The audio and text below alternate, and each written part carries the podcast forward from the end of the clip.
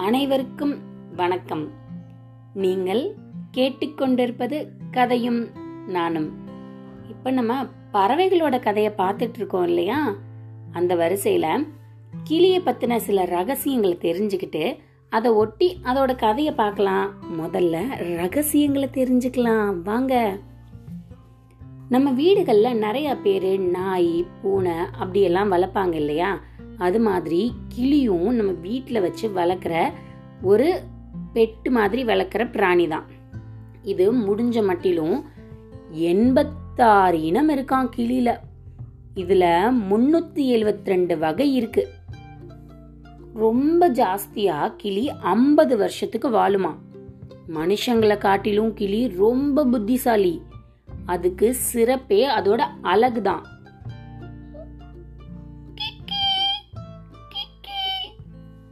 அப்படின்னு கத்தும் இல்லையா கிளி?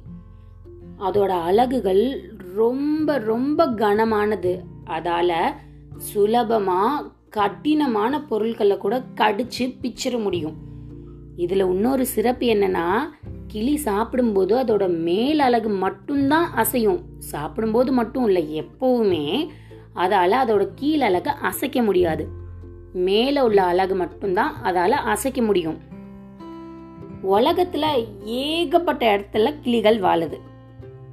கிட்டத்தட்ட எல்லா கண்டங்கள் எல்லா இடத்து இடத்துலையும் வாழ்ந்துட்டு இருக்கு இதோட உண்ணம் மிகப்பெரிய சிறப்பு என்னன்னா முடிஞ்ச மட்டிலும் கிளிகள் வந்து கொட்டை விதைகள் பழங்கள் பூக்கள் முட்டு அதாவது பூ வரும்போது வரும்ல மொட்டு அந்த மொட்டு இது மாதிரி தான் சாப்பிட்டு வளரும். ஆனால் கியா அப்படிங்கிற வகையான கிளி மாமிசம் அப்புறம் அழுகி போன உணவுகளை கூட சாப்பிடுமா?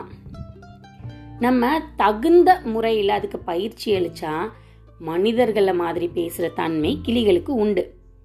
சில சாம்பல் நிற கிளிகள் நம்ம பேசுறத புரிஞ்சுக்கிற தன்மையும் அதுக்கு இருக்கான் இது கூடுமான வரையிலும் மரத்தோட பொந்துகளில் தான் வாழ்ந்துட்டு இருக்கும். மற்ற பறவைகள்ல ஆண் கிளி பெண் கிளி அப்படிங்கிற மாதிரி இதை சுலபமா கண்டுபிடிச்சிட முடியாது. இதுக்கு இன்னும் இரண்டு சிறப்புகள் இருக்கு. என்னென்னா தலைய பின்பக்கம் திருப்பாமலேயே பின்னாடி அதால பார்க்க முடியும். ரெண்டாவது காலில் எடுத்து வாயில சாப்பிடுற ஒரே பறவை இனம் கிளி மட்டும்தான். மற்ற பறவைகள் எல்லாம் கால் இப்படி பிடிச்சி அப்படின்னு கொத்தி கொத்தி சாப்பிடும் ஆனா கிளி நம்ம எப்படி கையில கொண்டு போய் வாய்க்கு வைக்கிறோம்? அது மாதிரி காலால எடுத்துட்டு போய் வாயில வச்சு சாப்பிடுற சிறப்பு கிளிக்கு மட்டும்தான் இருக்கு. கிளிகளை பத்தி பார்த்தாச்சா? இப்ப அதை ஒட்டின கதையும் பார்க்கலாம். சின்ன இடைவேளைக்கு அப்புறமா பார்க்கலாம்.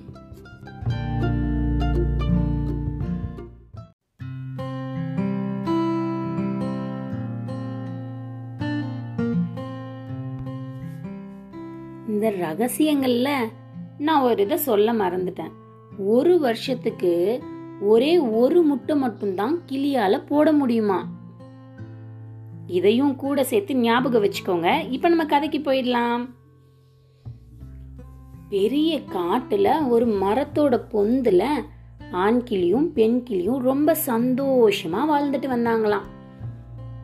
ரொம்ப நாளுக்கு அப்புறமா அவங்க ஒரு வருஷத்துக்கு ஒரு முட்டை தான் போட முடியும் இல்லையா கிளி? ஒரே ஒரு முட்டை போட்டு வச்சிருந்தாங்களாம். ஆனா எதிர்பாராத இது மாதிரி அவங்க மரத்துக்கு கீழே எது இப்படி சத்தம் கொடுக்கும்? மறுபடி சத்தம் கேட்டு பாக்குறீங்களா? கீழே ஒரு பாம்பு இருந்ததான் இதான் ஆண் கிளி பார்த்துருச்சு.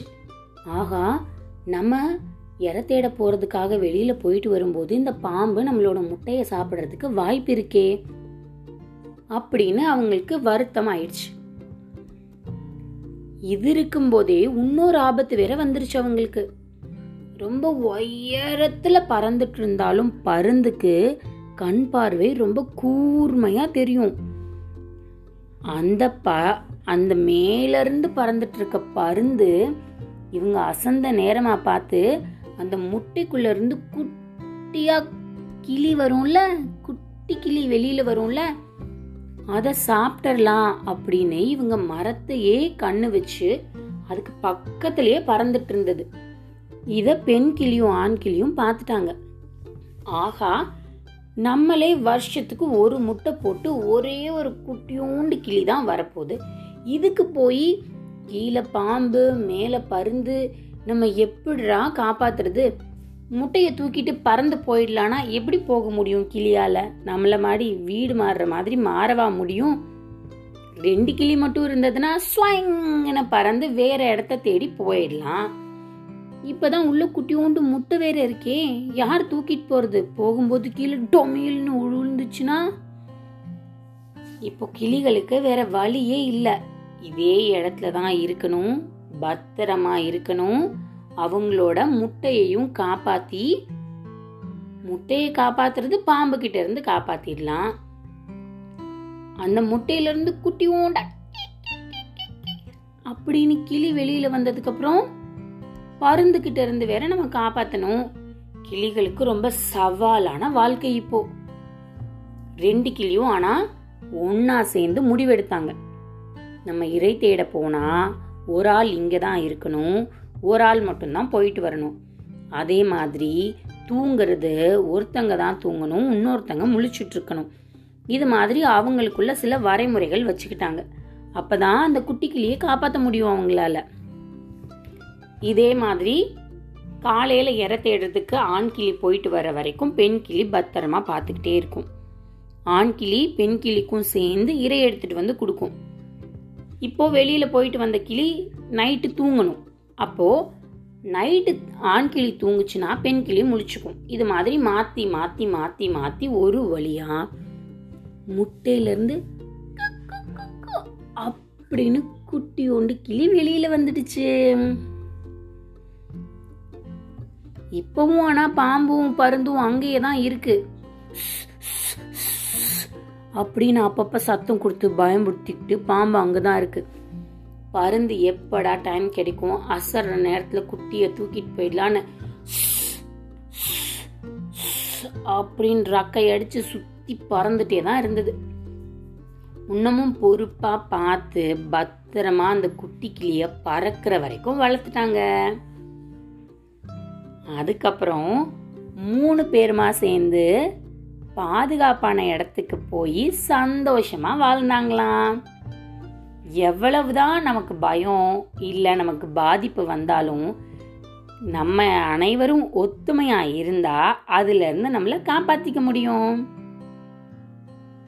இன்னொரு கதையோட உங்களை மீண்டும் சந்திக்கிறேன். பாய் பாய்